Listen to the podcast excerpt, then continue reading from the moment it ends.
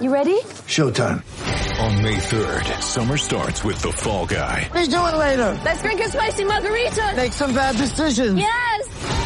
Audiences are falling in love with the most entertaining film of the year. Fall guy. Fall guy. Fall guy. That's what the poster said. See Ryan Gosling and Emily Blunt in the movie critics say exists to make you happy. Trying to make it out? Nope. Because I don't either. It's not what I'm into right now. What are you into? Talking. Yeah.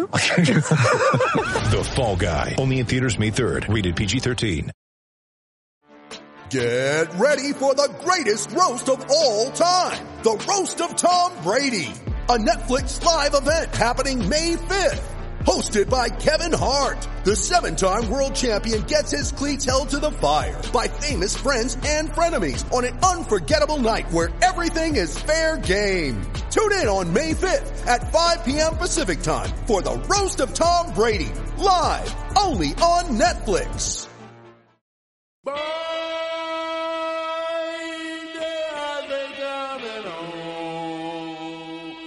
They coming home,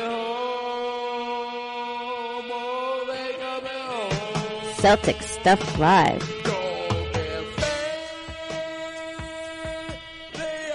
Welcome to Celtic Stuff Live on CLNS Radio, the leading online provider of audio and video coverage for Boston sports. I'm your host, Justin Poulin, and back in the saddle, John Duke. You can follow us on Twitter at CSL underscore tweet live for the show. Follow me at CSL underscore Justin, John at CSL underscore Duke. The entire CLNS Radio network is at CLNS Radio Facebook page, facebook.com forward slash CLNS fans, and download the CLNS Radio app for iOS and Android. Simply search CLNS Radio in your app marketplace, and how can we forget Jared Weiss and the full length locker room interviews and the Garden Report on the YouTube channel, youtube.com forward slash CLNS Radio for all of that content. Love being part of CLNS Radio. Love being part of Thanksgiving, John. What a, I know it's Monday morning. Everybody's getting back to work, but I stuffed my face maybe a couple of days. I know there's still leftovers, but I'll be traveling this week, which might be a saving grace for me, but I hope you had a, I hope you had a nice Thanksgiving, my friend. It was busy. It was very busy up here in Maine. We had a lot going on.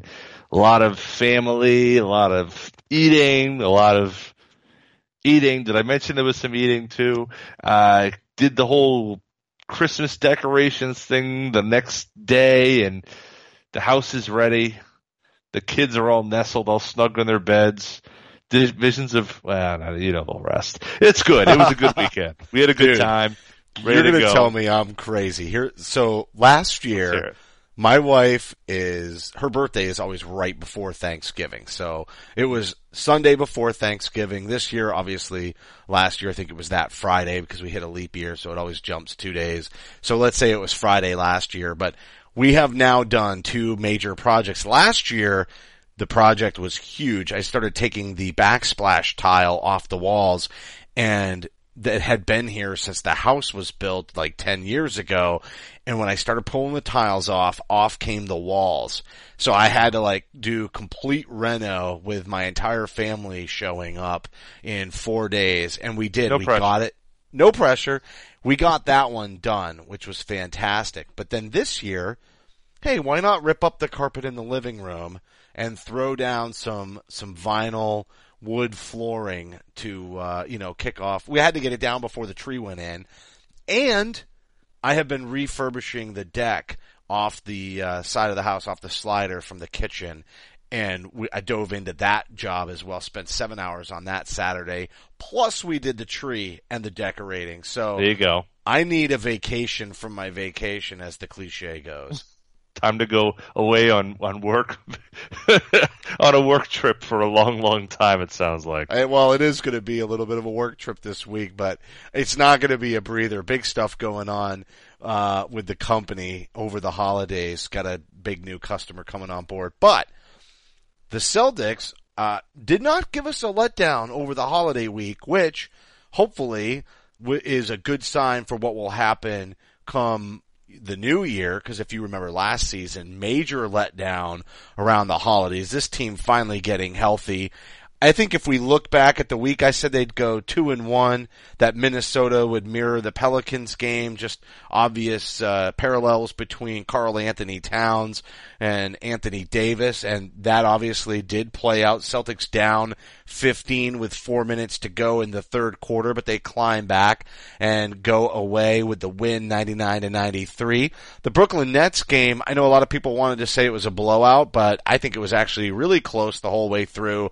Brooklyn is always going to rise to the occasion against the Boston Celtics. Yeah, it was a 19 point win in the end, but most of that came down the stretch in the final half of the fourth quarter.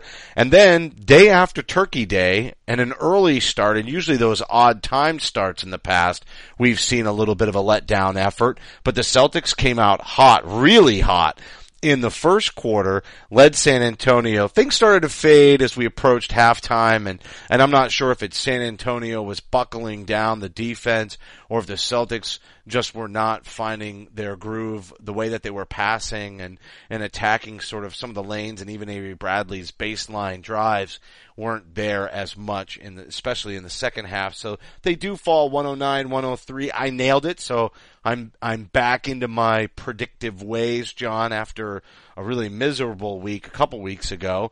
I know you said 3 and 0, but that San Antonio game, it really was winnable. Yeah, you know, that, that was a game that without, I'm not going to blame the officials. The Celtics were playing against a far superior team, but that was one of the worst officiated games I've seen this season. And both sides had a lot to complain about. I think there was a few calls that, that probably hurt the Celtics more than, than, than the, the San Antonio, but you've got to be proud, I think, as the Celtics should be in where they are at this point. They took a, a shot uh, against the, the the second best team, I or maybe the third best team.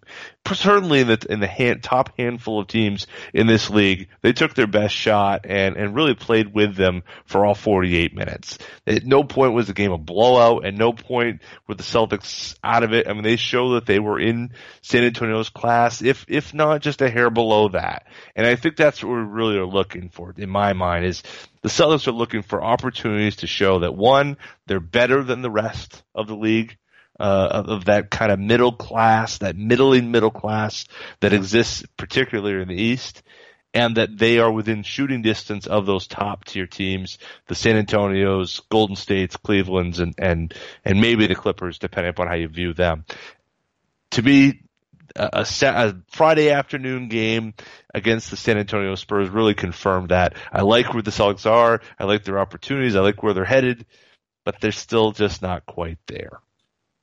No, they're not. But how much of that is the slow start health wise to the beginning of the season? I know you said really San Antonio being uh, another tier up from the Celtics, and I do agree with that, especially until the Celtics prove otherwise. But having said that, that game was very competitive the whole way through. Even when it did start to slip away, the Celtics climbed right back into it and regained the lead closing out the third quarter. Hated the way that the execution was in the final, I think 40 something seconds of that third quarter. It wound up being a six point swing where the Celtics went, went from up five to down one. Really detailed well on CelticsBlog.com. As there was a nice breakdown article over there about how that went and how it was just a sign of really not not well executed play in a big swing, and it definitely gave San Antonio momentum riding into the fourth and a certain level of comfort. But it really does seem to me that a lot of this is is just the health. They have not had a chance to get completely fluid and the rotations from that first to second unit still is not great. I know Brad has made the adjustment and actually if you listen to yesterday's show, Larry H. Russell and uh, had two good guests, Ryan Bernardoni, good friend of the show here being one of them, but with his other guest they talked a little bit and, and uh, his name is eluding me, but from Real GM, and I think it's Keith. Mm, not placing it. I should look it up. Richards? Yeah, no. Keith.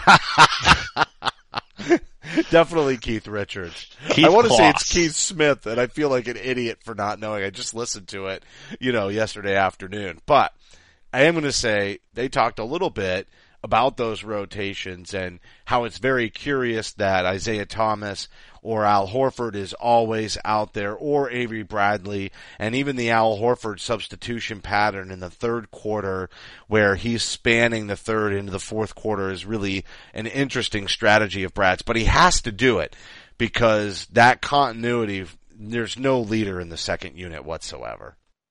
Right. Well, and that's to be expected, isn't it? Right? Because you, you're, as we talked about in the early going, they just didn't have enough players who were able to kind of take a take a leap forward in that group. It was full of second and third year players, guys who were really trying to find their way, guys right now who need to establish their own games, but need to be able to play with veterans who can cover up some of their mistakes. And I think we saw that most appreciably against against you know, the Minnesota Timberwolves on Monday and, and their efforts there against the Timberwolves.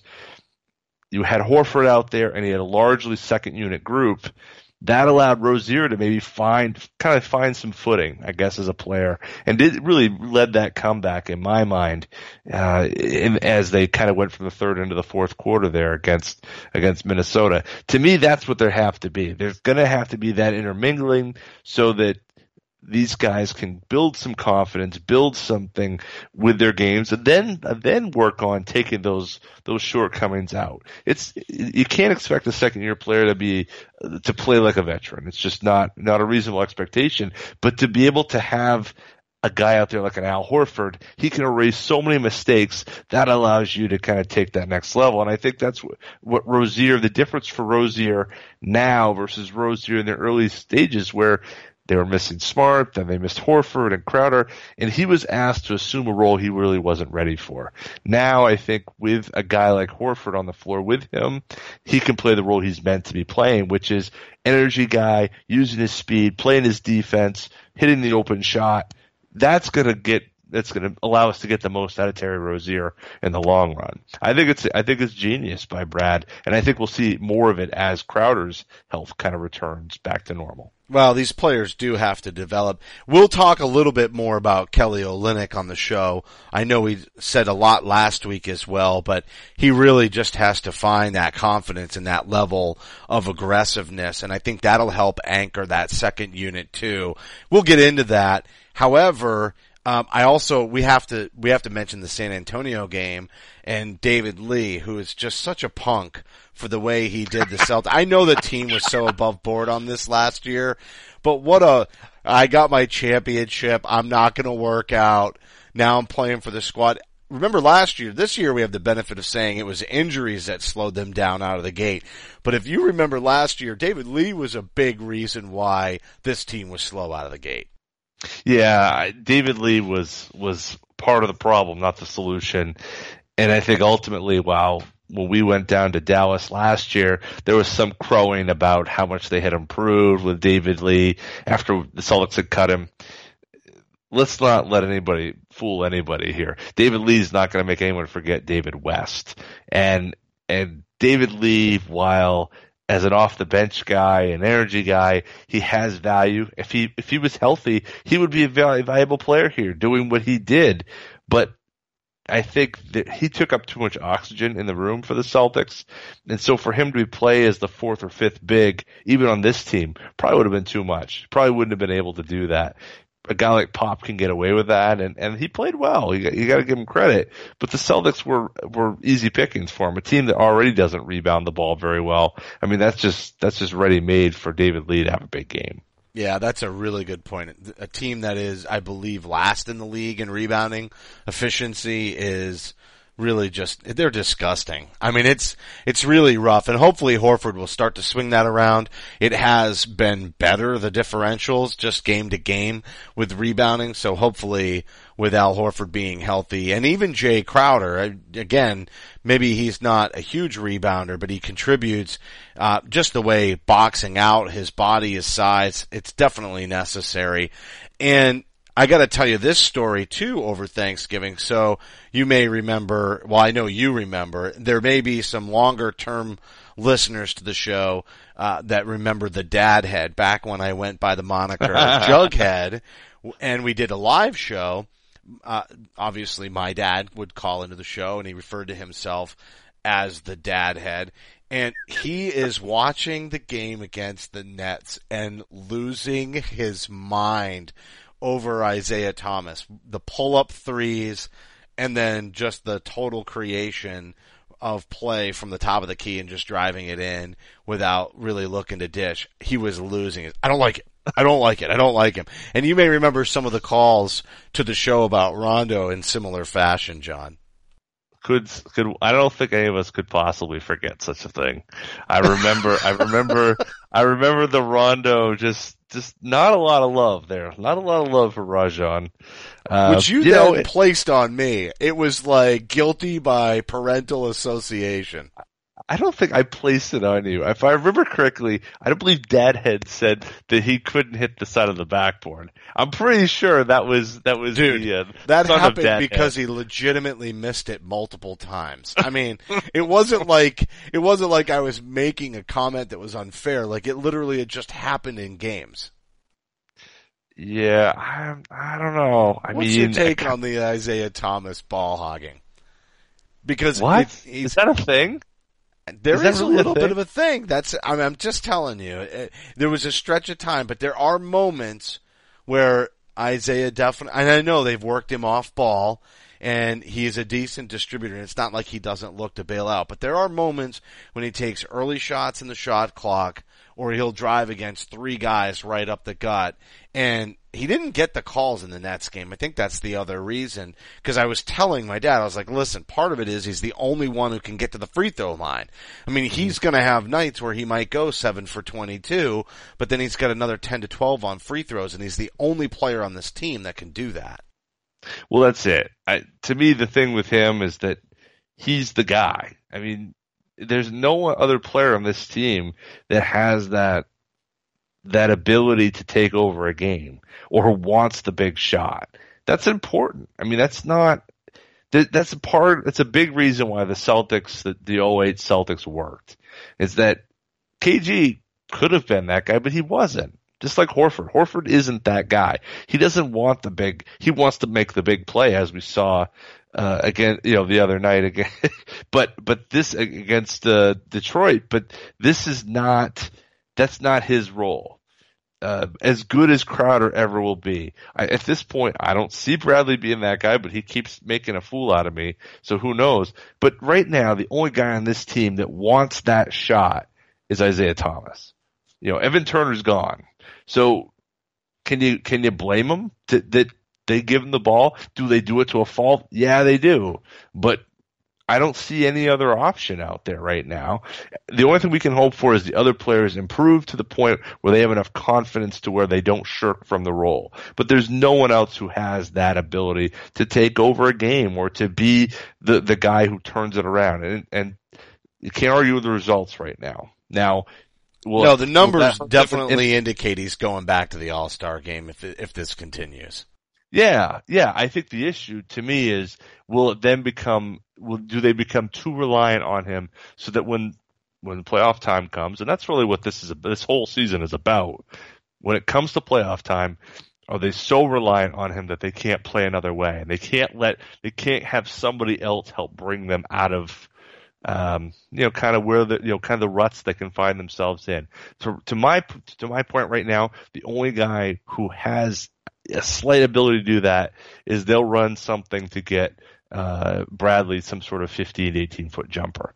That's the only other guy who That's not good enough. Of, He's gonna have to continue to be able to drive, and if that means it's backdoor cuts and you know moves along the baseline and whatnot, but if he doesn't get to the rim, it is going to be an issue. They're just going to wind up loading up on Isaiah, and they're they've not historically been good enough perimeter shooters to win games from outside. They definitely knock some down. Marcus Smart despite his three point shooting percentage, does hit some clutch threes and Terry Rozier hit, you know, to your point in the game against the T, the T-Wolves, hit some really nice shots, definitely a three pointer to, to help pull them back into the game. But at the end of the day, nobody is generating any offense except for Isaiah Thomas at the free throw line. And they really need somebody else who can be aggressive inside like that. They do. They do need to find somebody else inside, outside, any side. They need somebody. I, I think the biggest thing that that concerns me is the inability of people to drive to the basket, and, and that I think has to be more about putting the ball on the floor and driving as opposed to the cuts because that I, I- that's something that can be there and not be there, and particularly against good teams. A team like Atlanta, they're Last not year in the do that. playoffs, right, would just rotate Yeah. over the way KG and Perk used to work together and just shut that down. They'd head you to the Yeah. corner and not let you get through. And they always had a help defender to slide over to that side. Right. Um, I think that's a great point. But you know who who on this team can do that? Because there really isn't anybody who's going to generate that offense. I don't think you can just rely on somebody who's a sweet shooting. Here's my point: you couldn't trade on a bargain deal and get like a JJ Redick and expect it to expect him to solve the problem. Even if even if you have somebody who shoots 40% from outside, it still isn't going to solve the problem. Somebody else has to be able to get to the free throw line in the closing moments of games in my opinion. Well, that's I think there's a there's a couple answers to that. In the long term, the answer is Jaylen Brown. I think Jaylen Brown is a guy that's shown even the limited stretches he's playing, even as he's struggled here of late, he's been able to get to the free throw line, you know, almost at will. So there, there's that aspect of it. Uh, I think in the short term, though, that's a harder thing. I don't think Bradley trusts his dribble, and and I can't blame him, but I think he needs to trust it a little bit more than he has. I think also part of it Jae Crowder's return to health will help. Jae Crowder is is used to driving the ball. You know, he'll get that one pass off the swing and he's driving it to the basket. Right now, he hasn't trusted his legs to be able to do that, and he's also still on that minutes restriction. But he's finally shooting the ball pretty well.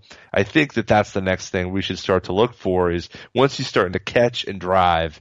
And I think once he's doing that, that will help to get him to the free throw line a little bit more, and then maybe creates a little bit more of this inside outside stuff that they need to do. Yeah, but Um, you, are you going to put him on the there. floor to close games? That's the only other problem with that. Crowder's you know who it be on the needs to be? of course I'm he's just going to be on the floor. what? You're not going to put Crowder on the floor to close. Oh, Jaylen? Brown. No, sorry. I thought you. were- No, No, you're no, right. no. You're right. Crowder has to be the guy.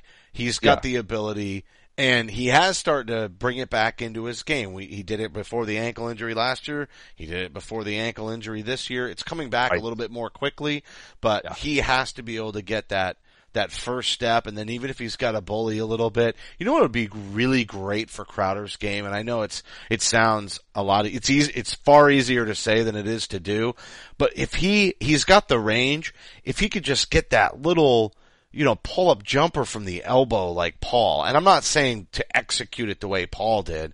I just mean that little moment that not just the three ball that he hits, but then when he's driving in, they still hedge off of him because they know that he can pull up and hit that. Or they come in too close and then he gets around him. It almost give him like two layers to to attack before going right to the rim, where he could mm-hmm. get his defender mm-hmm. on on their heels a little bit. If if and I, again, Paul's the way Paul set that up is legendary. That's that's not an easy shot. But if Jae could just you know, again, be able to stop on a little bit of a dime. Maybe he doesn't fall away from the elbow the way Paul could. Maybe he just goes right up into it. But if he could just hit it with consistency and be a threat, I think he'd get to the rim even easier. I agree with you. No, I think I think that's the next progression for him. He he's been able he's been working on that three point shot the last two summers and with great great, great success. I think he's going to have a real good year shooting the three ball. We've already seen that in the limited ability he has in being out there. And when he gets to the rack, he's strong enough that he can he can go against most guys. But if he could add a little bit of that in between, right now he goes so hard, it's it's reckless abandon. If he could find a way to kind of just stop and pull up, I think he would. You're right. I think that would be hugely beneficial. I'm just not sure it's there for him yet, but you're right. I mean, that's that's one of those. That's that kind of you know multiple tools I guess a guy has. I think that's what you're talking about there, right? It's Well, the it's sort of like the way you run the pick and roll and the pick and pop. If you're only a roll man on pick and roll plays, you're Right. predictable, and it's a very you got to have some options as you're driving to the basket, and he's able to get there, and other teams haven't keyed in on him. But as as that becomes more prominent, they're just going to adjust how they defend him, especially if he's as predictable as Isaiah Thomas in getting that opportunity to close out the game, which is why he's got to have that moment where he can do that. And he has to also have the option to be able to bail out to the corner if he gets to that spot and they defend it the right way to the point where they've closed off his lane and he also can't get up in his shot. Or maybe somebody else is then doing one of, like, maybe that's when Bradley is cutting, you know, along the baseline and maybe that's mm-hmm. where he's looking for that backdoor pass, you know, because the defense is coming out and playing up on him. I mean, it's always about reading the defense and then finding the opportunity, but I just think a lot of things could happen. And I know everybody wants to say the mid-range game is dead, but it's already coming out. I know Ryan Bernardoni talked about it recently, but it is time to say that 3 and D, you know, has, has maybe not ended, but the mid-range game has got to come back because now it's almost like teams have gotten so fatigued in doing defending the uh, the mid-range game that the opportunity will represent itself. Well, that's absolutely right. It, it, you're and we you're knew this hard. would happen. It was just a matter of when. Yeah, I, I'm not. I mean, I don't think I don't think it's dead. I don't think it's done, but I do think that a guy who can make that mid-range, who takes what the defense is giving him. Let's call it that. A, a, player who can give what the defense is, you know, take what the defense is giving them and make make make points out of it, make headway out of that. they're going to be much further ahead. And so, a guy like Jae Crowder or any of these guys for that matter, if they can score at all three levels in the three-point area, at the basket, and in the middle, I mean, they're they're a threat everywhere. So he's got to make that stretch. And I think all of these guys, every player on this team, you know, you look at Rozier. Rozier has has gotten better on the three. He's starting to get a little bit stronger on finishing. Can he hit that mid range? I think he's kind of in that same area as Jae is, where they've worked on that three point shot. Now they need to kind of be able to, to hit in between and really keep defenses guessing. Not to, to move on, but let's talk, Marcus Smart is another guy who I think right now people would say, well, he should work on the three and then work his way in. But as we talked about a couple weeks ago, I think he should take more of the Avery Bradley approach, which is work his way from the mid range on out. And, and he had some success with that early in the year, but the last four games he's only shooting 24% to me, it's because he hasn't been taking those mid-range shots. He's been all outside or inside, and he hasn't kind of built that comfort, that base of comfort that Bradley used to feel good about his shooting and then work his way out from. So that's one thing I'd like to see him do is maybe as opposed to Jae and, and Rozier, who maybe have kind of figured out the ends uh, and, and and more traditionally in the way we want to be playing in today's NBA. I think he needs. I think Smart needs to kind of go in the opposite direction, feel better about the mid range where he seems to have a little bit of success, and then work his way out from there.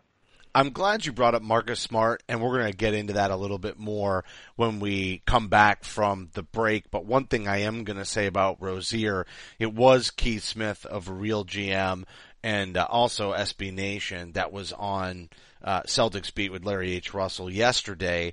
But the other thing he mentioned that I thought I hadn't really paid much attention to was that Rozier really doesn't go to his left very much. And in that discussion that you were, you and I were just having about Jae Crowder and everything else, I don't know how much I've seen Jae go to his left either, and uh, I'm gonna have to pay a little bit more close attention to that. It, it, I'm certain that he goes to the left, and maybe he dribbles with the left plenty, but I'm not so sure. And eventually, mm. that drive game gets influenced on that as well. If you can't dribble with the left hand, you, are going to have it find difficulty getting into the paint. So that might be something to, to pay a little bit closer attention to.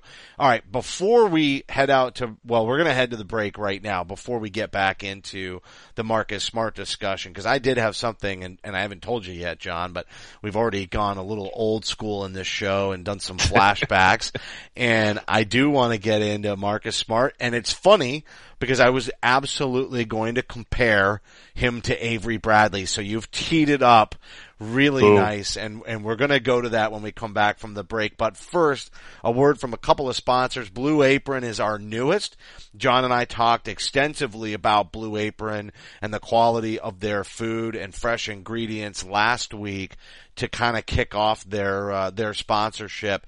But a reminder that Blue Apron's mission is to make incredible home cooking accessible to everybody. And I think I mentioned last week the fact that when we put the food on the plate, it looked exactly like it did on the ingredients and the recipe cards that come with it. I was really blown away. I think the other thing is less than $10 a meal. Blue Apron is going to give you seasonal recipes. They never use the same recipe in a 12 month period, so you're always getting new ones. This is great for somebody who, especially maybe a couple that goes out and eats dinner on the road several nights a week come on, you can spend less than $10 a meal, get some quality time together. My wife and I certainly did while we were eating. And I think the other thing is for anybody who's counting calories, the, they're perfectly portioned and the calories are on the recipe card as well. So that helps you along. And the food really is extremely fresh. I cooked the seared chicken, the pan seared barramundi, which is fish, was excellent. And, you know, the other great thing is we're offering you your first three meals free along with free shipping. And all you have to do for that is go to blueapron.com forward slash CSL 2016. You're going to love how good it tastes to create incredible home cooked meals with Blue Apron. So don't wait. That's blueapron.com forward slash CSL 2016 Blue Apron, a better way to cook. And when John and I come back after this word from audible.com, we're going to get into to Marcus Smart, his development and some parallels with Avery Bradley. We'll be right back after this. All right, we're back from the break and we teased it. We have to talk about it. Marcus Smart and you already did John by saying maybe what, what needs to happen is Marcus needs to approach shooting from the inside and working backwards. So start with that mid range and then move out to beyond the arc. And you know what? I think his three point percentage is hindered a lot by taking those last second shots with the shot clock winding down. You know, they're not always the, the best shots and they, they don't show up great in the stat sheet, but oftentimes when the game's on the line, he's knocking them down. Here's my take. This team has a glut of guards. We all know it. We've talked about it ad nauseum. The trade, the imminent trade, you know, trade, trade, the imminent trade, and we have the Klay Thompson rumor, and so we thought maybe that would be a way to to potentially consolidate. I was like, oh, we can't give up Jae Crowder. Maybe we could put in like a Marcus Smart. But here's what I think. You remember our conversation when Avery Bradley was clearly being forced into a position of need at point guard when he was so clearly a shooting guard. And I will tell you, this week has me a believer that Marcus Smart is a point guard. And there are plenty of others who are starting to talk about it. He had a nice week with assists, but a couple of weeks ago, you and I were talking about some of his feeds along the baseline and that he was a much more adept passer than we had realized. And his shot is improving. Will that be the last part of his game to really be like a scoring, offensive, generating point guard in the mold of and I don't mean to equal, but in the mold of an Isaiah Thomas, yeah, that's still a ways off. But the passing is far better than I think anybody realized. Pick and roll, he can definitely run that, but he's not in the position to do so. Now he gets a little bit of those ball handling duties when he's out there with the second unit, um, when the full, not the full, but the majority of the substitutions have been made. But he's usually the first one off the bench, and if not the first, the second. He comes in for Jae Crowder. He plays a lot of time at small forward. Then he can, in that three guard lineup, then he can be out there when, even if it is a two guard lineup, and he's either sharing ball handling duties with Terry Rozier or he's sharing them with Isaiah Thomas. It's pretty rare that you see him out there with Avery Bradley when it's not the three guard lineup. And I know maybe he's already doing so much drawing difficult defensive assignments and, you know, it's already having to, to play a little bit out of position and just the workload on him. But I'm wondering if there may be some detriment or maybe not detriment, but maybe he's being held back by his role on the team instead of at this point going full fledged playing the point guard. I mean, really a six four strong point guard who can run an offense, who can make the passes, who can play defense and defend three positions. Cause you know, it doesn't really matter so much on defense how that's playing out. If he's going to guard the opposing team's three a little bit more, they can make the, the rotations on that. No big deal. They can take you know, especially like you think about somebody with the versatility versatility of a Jaylen Brown. Well, then you could drop an Avery Bradley down to cover the opposing point guard, you know, as a primary assignment, and Jaylen could guard the opposing shooting guard as a primary assignment if the if Marcus Smart's the best, you know, defender to be able to cover the three in that situation. Those kinds of things are what I'm thinking about, but mostly, I think he needs to work with the ball in his hand more. No, I agree with you. I think that that he needs to be the primary ball handler. I mean, I think that they're taking it out of Mark, uh, you know, putting it out into Marcus's hands is makes gives him the maximum benefit for the team.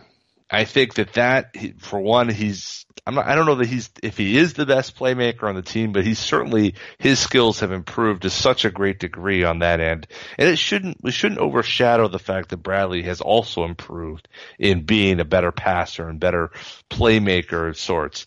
But Marcus's role there, I think, is really the difference maker. It allows it allows uh, Isaiah to play off the ball more. It allows Bradley to play off the ball and do some different, you know, run off picks and run off screens. I think that that to me has really been so helpful in, in allowing Marcus to, to find a foothold as an offensive contributor on this team. He's going to need to find that, that offense to find the right place for his offense. And I think he feels a little bit more comfortable with that mid-range shot when he is that primary ball handler and primary distributor. But to me, I, I, I agree with you. I think that there is gives a him little more bit space to work with. It too. does. Just being this spot up shooter. As much as we forced Avery Bradley into being this point guard and passer, and just watching him bring the ball up back then, it was obvious it wasn't his role. And you want to talk about leaning a little bit too much on dribbling with one hand.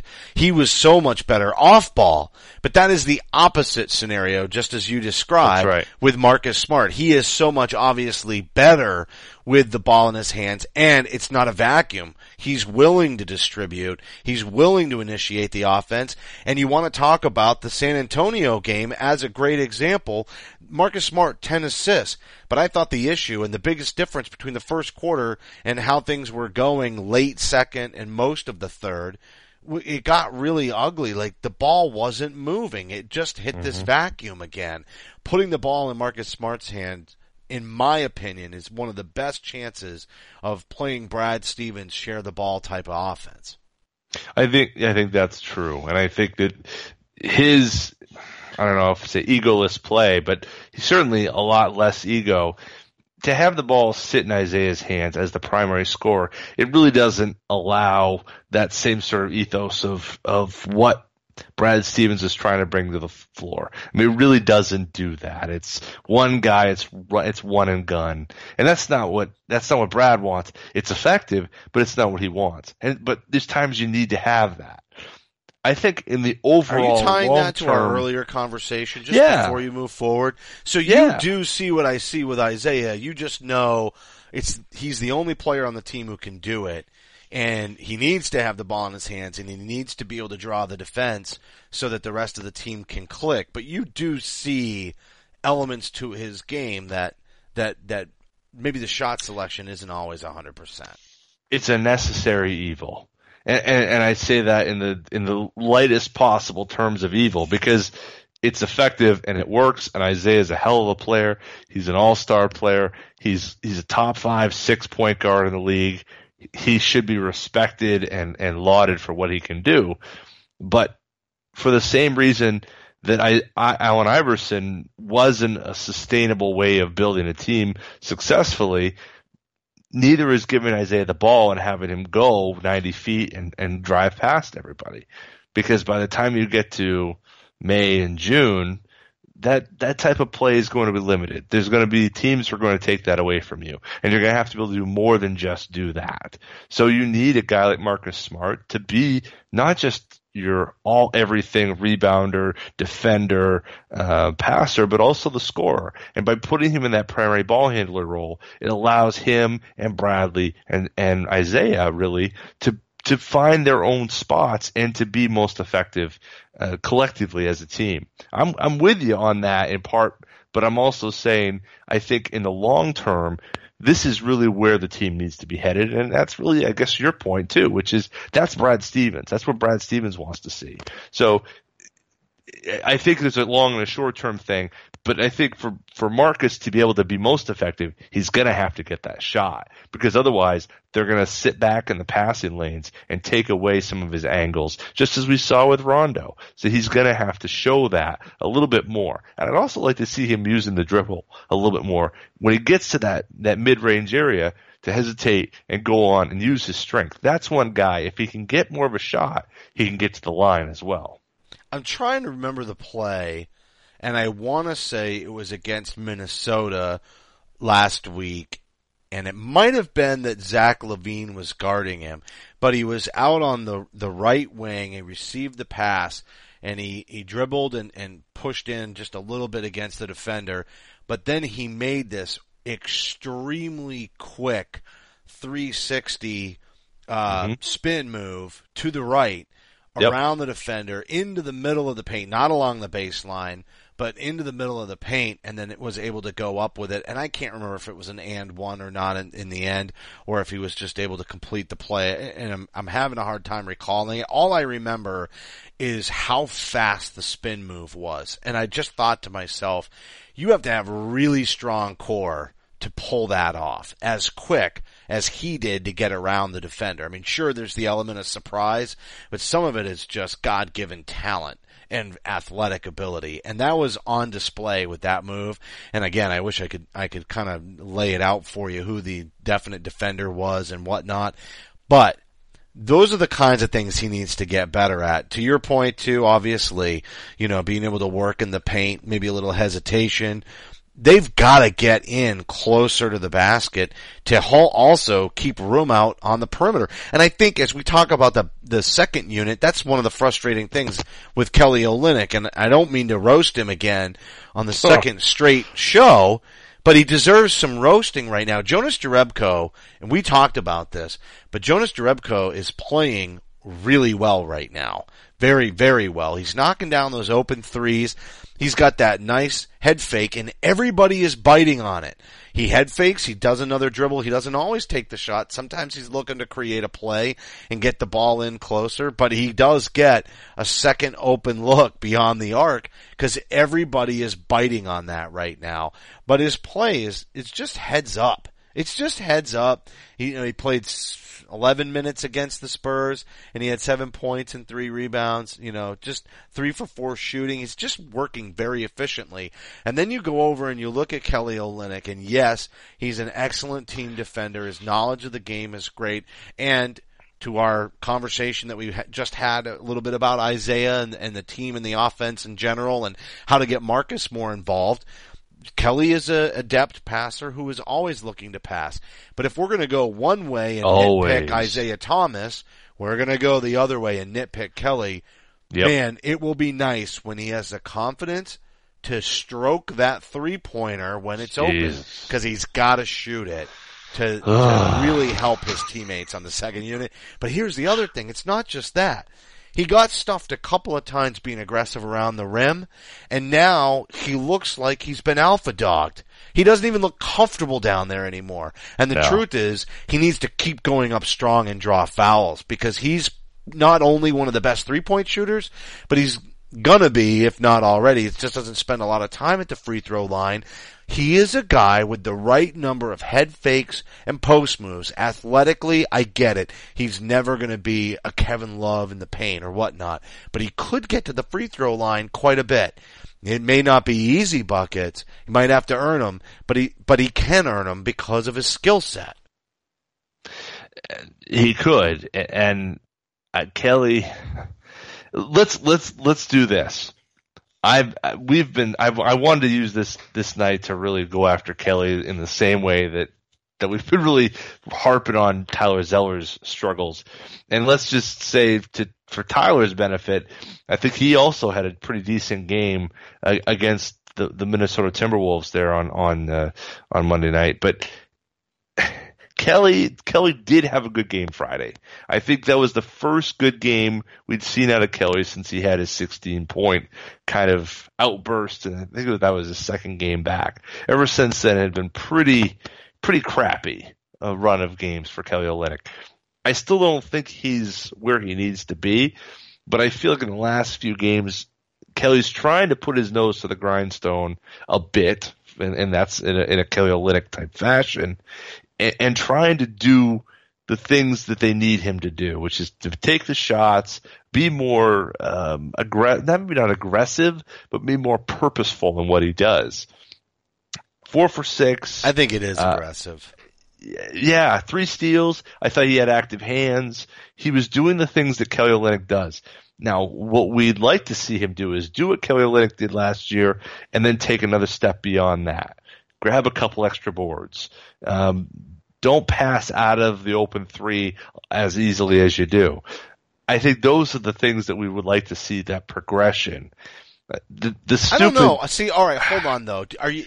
Aren't you willing? Here's where I divide it with Kelly. Okay, I'm willing to give him a pass on not expanding his game because he had no opportunity to do Right. so in the offseason. That's where I was going to go. So Yep. I'm not going to hammer him for that. I am going to hammer him for not being aggressive or wilting just because when he, I mean, there were some games early in his return where he really tried to work it inside. And he was aggressive. He wasn't successful, but he was aggressive. But this is the whole point. How does he learn to do it if he doesn't keep trying to do it? And he isn't going to get any respect from the officials for the one or two times that he's working inside and he gets maybe what would normally be a more ticky-tack foul. Well, once you're in there more often, you get those, which means then you get to the free throw line. And that helps everybody. It also, if him being a threat will get some space, he's really good at that show and then go move. And mm-hmm. a lot of times he shows and then looks to pass the ball. But actually, I think he could get the most aggressive room driving the lane because he is so smooth.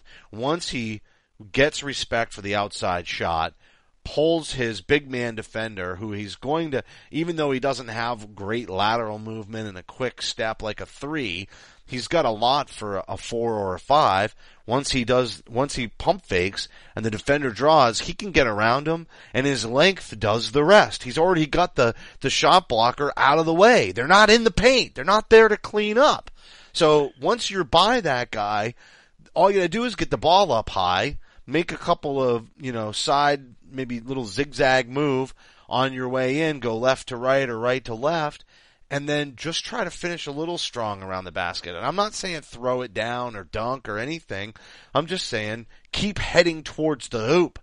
And that would work wonders for him and this offense, and it would put him, you know, on the line to get some easy points from the charity stripe. It would. Eh, that's the diversification his game needs. But it's I- there. I he just doesn't eh, do well, it- yeah, but if you're not doing it, it doesn't matter, right? It's like it's like anything. It's, I mean, we could. I don't want to go into Jaylen Brown, but any of these guys can do these things. It's a question of whether or not they have the confidence to do them. You That's know, not I true. mean, that is not true. There, I think there are guys who think they can do those true. things, and Jaylen Brown is one of them. But sometimes when he starts to do it, it's a mess, and I and I get that. Like it's it, it's the work in progress, but we have to separate that. I know that Kelly Olynyk can do what we just described. He just doesn't. Now, can Jaylen Brown eventually be, you know, excellent at driving? Yeah, he Yeah. can, but right now he gets all kinds of charging calls because he doesn't know what he's doing when he heads into it. But that's Kelly that, Olynyk definitely compare, knows. You can't you can't compare Kelly Olynyk and, and Jaylen Brown in that way. It's like saying that why isn't KG a a, a go to dominant scorer like Paul Pierce is? No, the my reason point is why that is they attack in different ways with different No, skill sets. no, but no, no, Kelly no, can do it. He's done it. it's not that's not but you but you're missing the point, which is it's mentality. It's about what he believes he can do. Kelly No, I totally agree with that. that's what I'm saying. I'm saying Kelly Olynyk has the skill to do those things. He just doesn't believe in mentally that that's the way he's wired. Just like KG isn't wired the way that Paul Pierce is wired. I think with Jaylen Brown, it's a different story in that he his his skills need refinement and all that. We know Kelly he thinks he can do it, and now he's discovering Right. that it's not as easy because these guys have been around the block. Totally. Yeah, yeah. There's a there's an adjustment period there. Kelly knows he can do it subconsciously. Yeah, I think we were saying the same thing. The frustrating yeah. thing is Kelly absolutely can do it, and Jaylen can't yet, and it is a mentality thing. If if you took Jaylen's mentality and stuck it in Kelly, we'd probably see it. But Kelly is so unselfish and really was a point guard before the, the big growth spurt. It's in his nature to do that, but it's also in his nature to be able to handle the ball better than most people his size, and he should use that to his advantage. And mentally, somebody needs to get it across to him that not only can he, but he should be a little bit more ball hockey. He should try to, you know what he should? He should try to get hot without shooting four three pointers in a row. Because that's typically when you see him finally get confident as he knocks down four in a row, which is great. Believe me, it's great. But it can't be the only way that you get your groove on. He needs to get into That's a right. zone multiple different ways, and he needs to be able to to to sort of shake it off when it doesn't work and keep coming Mhm. back. Well, I th- yeah, and I think that that's it, it's it's about believe. It's about finding different ways to do what you do. Right? It's it's you know you know you can rely on this. There's always going to be a ball that's going to go up off the backboard, and you're going to have a chance to get it, and you're seven feet tall. And I know you, you know, and you've got to have. That's got to be something. You're not going to get to everyone. That's just not who you are. But you got to do a little bit more. You know, you can make the right pass, you can make a screen, you can make a cut. There's a lot of things you can do that are just part of the game. But that open shot is there. He gets know, a and- perpetual pass for not Yeah. being a plus rebounder from me forever. Yeah. No problem. Yeah. No problem. Don't expect him to. No, it's not in his nature. Maybe there'll be some situations where he gobbles them, but for the most part, he's not going to be, maybe not even be an average rebounder for his position. Mm-hmm. 100% acceptable to me. But at least be an adequate one. No, Right. effort, and we know he puts know? in effort. Right. He's just not always aggressive. And Right. And I- and I don't think that that's necessarily the issue with rebounding. A lot of that is leaping. I know it starts with the base and boxing out, but if he'll give you that, he's a smart baller. And those are the kinds of things that he wants to give you. But then once the ball comes caroms off the backboard and the and the rim and starts coming back into a crowd, the other trees just have better leaping ability, and they're going to steal him away from him. He can Mm-hmm. get some, but he's just not Jared Sullinger level rebounder. Not ever going to be. And listen, Right. we got to wrap the show in five. This is going to be a long-standing conversation. That second unit, and we're going to have lots of discussions around Olynyk, Smart, and obviously Rozier because And those are Jaylen probably the three key points. And later in the season, I think Jaylen Brown, I'm definitely tempering my expectations after recent weeks. I think he's got it, but he's just going to be, it's going to be a moment where all of a sudden he finally, it clicks and he needs some time. Um, he's the rook. He's the rook. So let's look ahead. See, see how I snuck that in there? Yeah. I don't know. You don't like the nickname. I'm not there. I'm not, not in- there. It's the chess Sorry. with the fact that he's a rookie and he's. I really get like- it. Yeah, I know. I get you. I'm not. Kyle you Draper know. kind of liked it. Not everybody else did. I'm just saying. I mean, He's come up with a poet though, so you know. yeah. I well, think the, the- the rook the is rook definitely is the better than the poet. Yes. Just saying. Sorry, Kyle. Sorry, Kyle. Yeah. All right, let's let's look ahead to this week coming up. We got four games on tap. Yeah. Now, last week you said three and zero. I said two and one. I'm I'm I've got a I've got a method to my madness that's working. I'm going to look at these four games: Monday against the Heat, night off; Wednesday against the Pistons, night off, and then a back to back with Sacramento in Boston on Friday. Then they travel south, take on the 76ers on the road, second night of a back to back. I gotta put a loss in here somewhere. It's inevitable. I'm gonna say they're gonna go three and one. I want to say the Kings at home might be the loss, just because you never know with Demarcus Cousins and look at the fits that the big men have given the Celtics. But I actually think it's more likely that it's going to be the Detroit Pistons. I think Andre Drummond can Ooh. give them trouble the same way Greg Monroe has. Hasn't always cost them the game, but I think if that's where the loss is, it probably sits with the matchup against Detroit. Plus, it it might be a little bit of a a subtle hump day sleeper for them, whereas Friday and Saturday, you know, they've got the Kings, and you know Isaiah is going to want to play, in front, you know, against his former team and really lift him up. He's always loves seeing his buddy DeMarcus Cousins, and then the 76ers on the road. I mean, that goes without saying. So that's that's I mean, Joel Embiid, maybe if they lifted the minutes restriction, I might be even a little bit more concerned about that game, but only playing 25 minutes a night, I still feel pretty good about it. And, you know, the team is 4 and 13, so keep trusting the process. keep trusting the process. That's right. Yeah. Uh, well, you know, I, I was, I did say 3 and 0 last week. Look, I'm not going to say it didn't count, but I do think, you know, I think there was something to be said for how the officials uh, called that game the other night. I, am going, I'm going four zero. Oh. I don't think I think the way the, the games are spaced out helps the Celtics.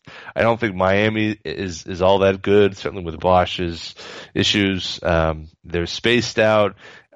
I think that maybe the biggest concern is Detroit, but that being a home game, I think that the Celtics are a better team than Detroit. I think they're starting to figure that out and starting to come together as a group. I'm I'm really thinking four and zero oh this week. I I really think this is the Celtics are going to start to hit a stride here. They've got a, a bit of a weak schedule here before they hit, start to head on the road.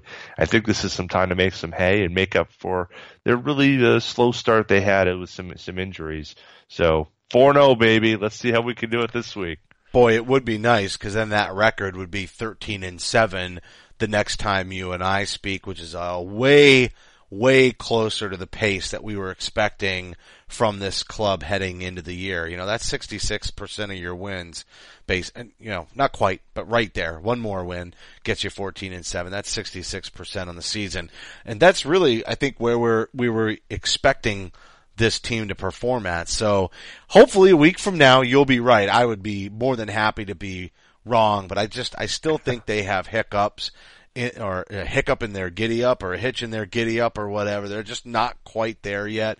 Jae Crowder's health and being 100%, which it looks like he's extremely close. Obviously played well against the Spurs after a little bit of a setback earlier in the week, but I do think that they're very, very, very close to being 100%, but I'm still thinking two more weeks. You and I talked about that before. I still think they're they're probably two weeks away. Two weeks away from finding their their stride, the groove. Yeah, and and then I'm hoping that the holidays don't take them right back out of it like last year. That's the thing I'm watching. Yeah, I'm a little bit more optimistic than that. I, I do think that they're going to be uh, they're to be fine. I just feel like you know, looking at how they played there on on Friday afternoon, to me that's a team that that's not exactly there, but getting very very close. That bench is starting to find its way.